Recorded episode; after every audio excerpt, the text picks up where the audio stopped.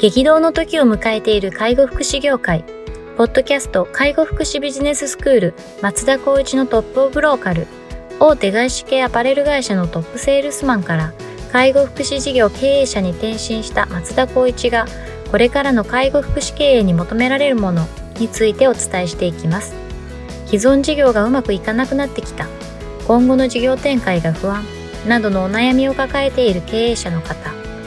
異業種から介護福祉業界への参入を考えている経営者の方、これからどんどん事業を拡大していこうと考えている経営者の方など、介護福祉ビジネスの入門から応用まで様々なステージの方に楽しんでいただける番組です。こんにちは。ナビゲーターの松本慎二です。ポッドキャスト介護福祉ビジネススクール松田光一のトップオブローカル。トップオブローカルとは、介護福祉業において地域に密着し、地域に愛されることで地域のナンバーワンになることです。松田さん、本日よろしくお願いします。よろしくお願いします。はい、今日も行きたいと思います。今日はですね、えっと、ご質問いただいておりますので取り上げたいと思います。えー、経営者の方ですね。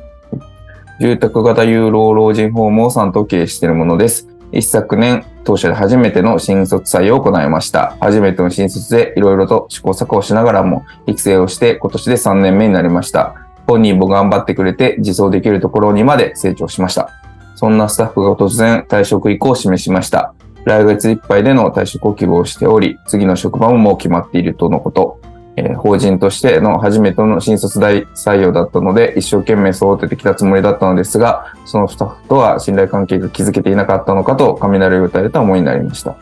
えー、新卒採用は中途採用に比べて育成の労力がかかります。一方で、当社のやり方を素直に吸収してくれるので、戦力にまで育てれば活躍してくれると思っていたのですが、これからというところで退職になってしまったので、かなり残念でした。新卒採用についてはどのように思われますか？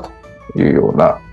ご質問ですか。松これは残念ですよね。ショックですよね。新卒採用ってされてますか？あ、はい、してますし、経験はありますね。はい、はい、どどうですか？私たちの法人でいくと、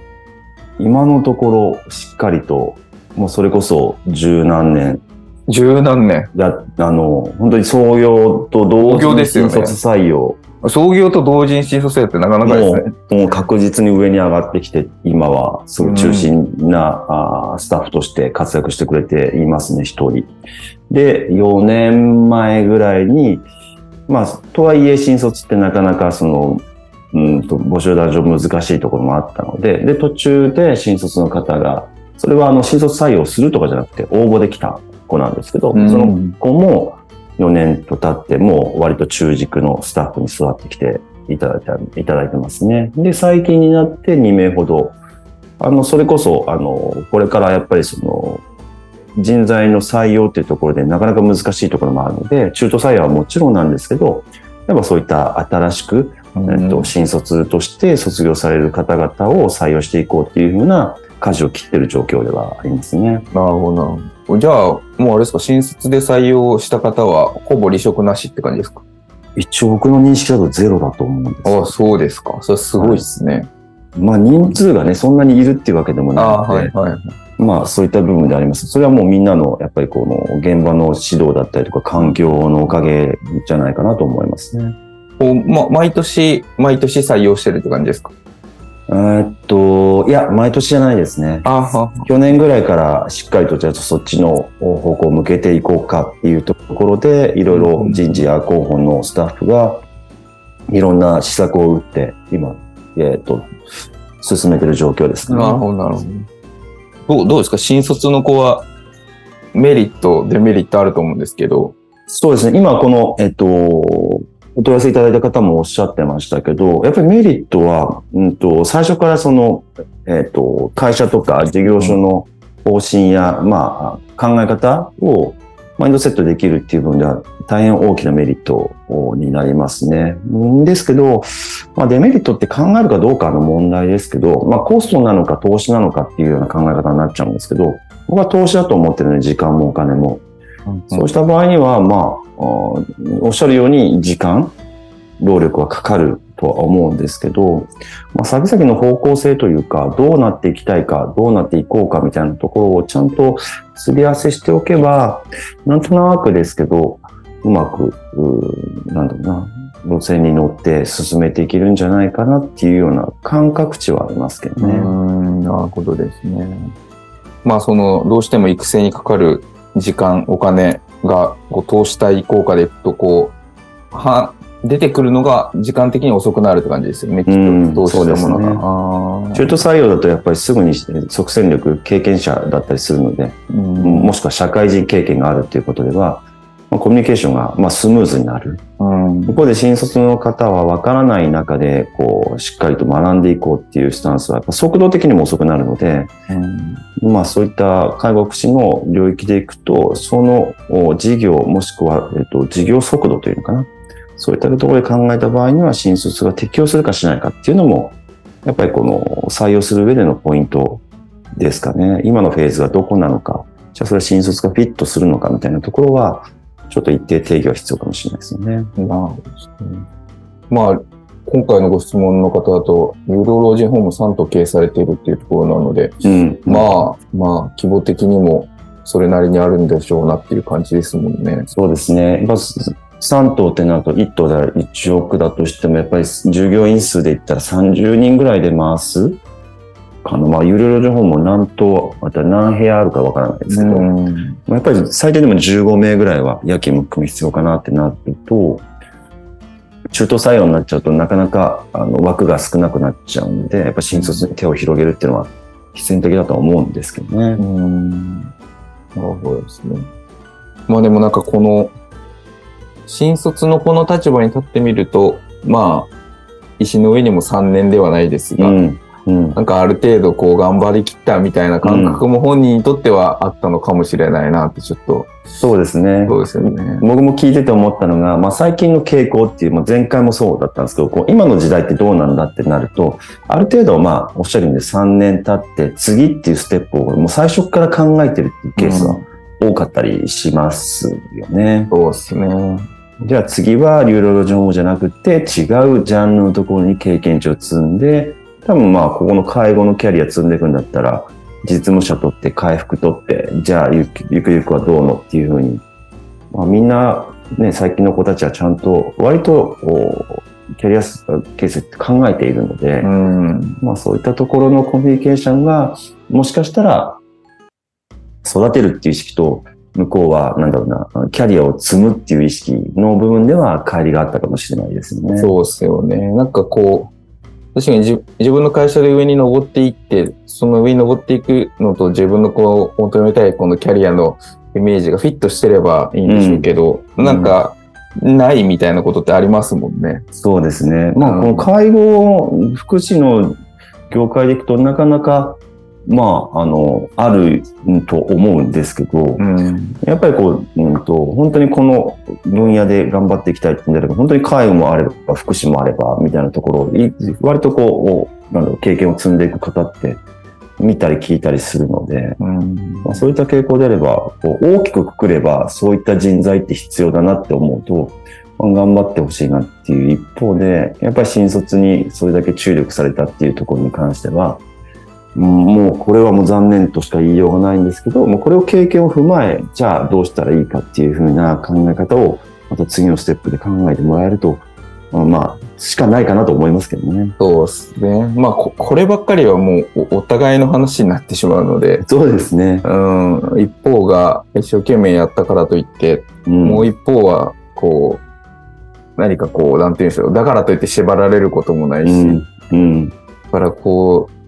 あまりこう深く考えすぎない方がそうですね。いい気がしますけどね。まあ反省できる点がもしあるんだったらそれは。そうですね反省するっていうことに関してはまああっていいと思うんですけど、一方でやっぱりこう解釈っていうところ、事実と解釈っていう違いがあるみたいなところがありますけど、解釈で考えた場合には、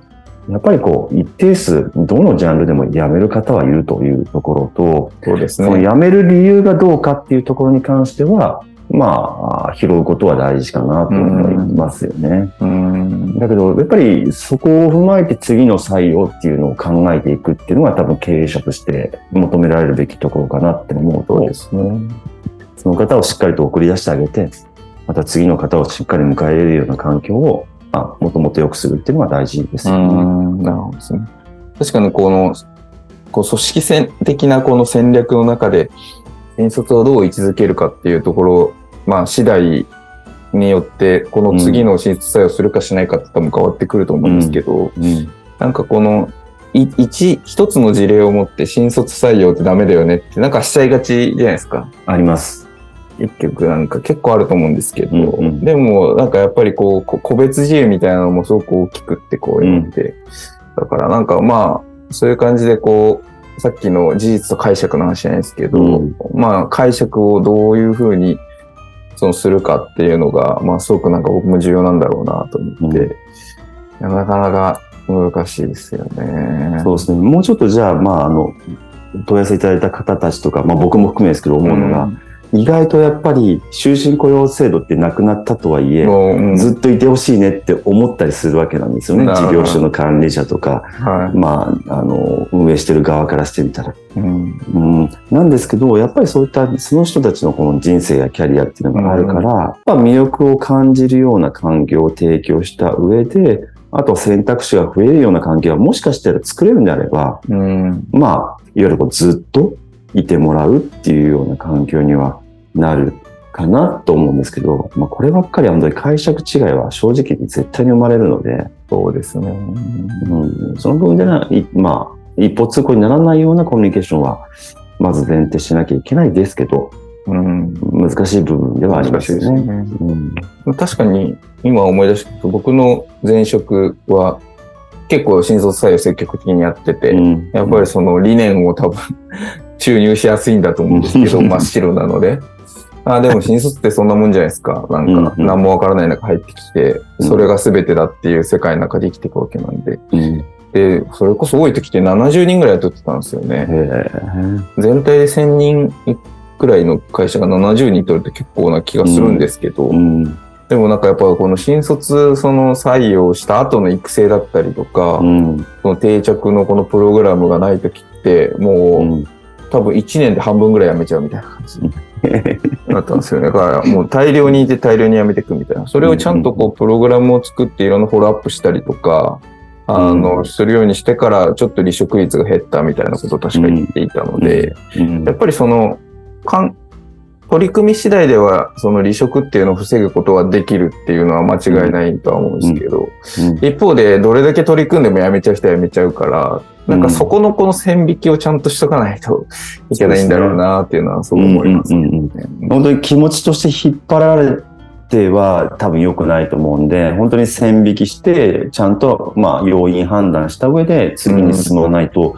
もう多分心が疲弊しちゃうと思います。なるほど。運営者側の方うも。ん。なんでうまくこうまあまあ、まあいいじゃん、やめちゃってっていうわけではなくて、うんうん。なんでやめたんだろうって言って、まあそこは言って、今回は力不足だったね、次はこうしようねっていう形で次の採用をしていくっていうことをしないといけないかなと思いますよね。そういうことですよね。はい。まあちょっといろいろと、あの、大変な場面もあるかと思うんですが、ぜひ、あの、もし新卒で続けるということであれば、いろいろ取り組んでいただいて、より良い職場環境を作っていくっていうところでしかないというところですかね。そうですね。はい。ありがとうございます。では、本日は以上させていきます。ありがとうございました。ありがとうございました。ポッドキャスト介護福祉ビジネススクール松田光一のトップオブローカル。番組では介護福祉サービスに関するご質問を当番組の専用ウェブサイトより募集しております。番組 URL よりサイトへアクセスし、質問のバナーから所定のフォームへ入力の上送信をお願いします。URL は http コロンスラッシュスラッシュ tol.sense カッコセンスハイフン world カッコワールド .com カッココムになります。皆様のご質問をお待ちしております。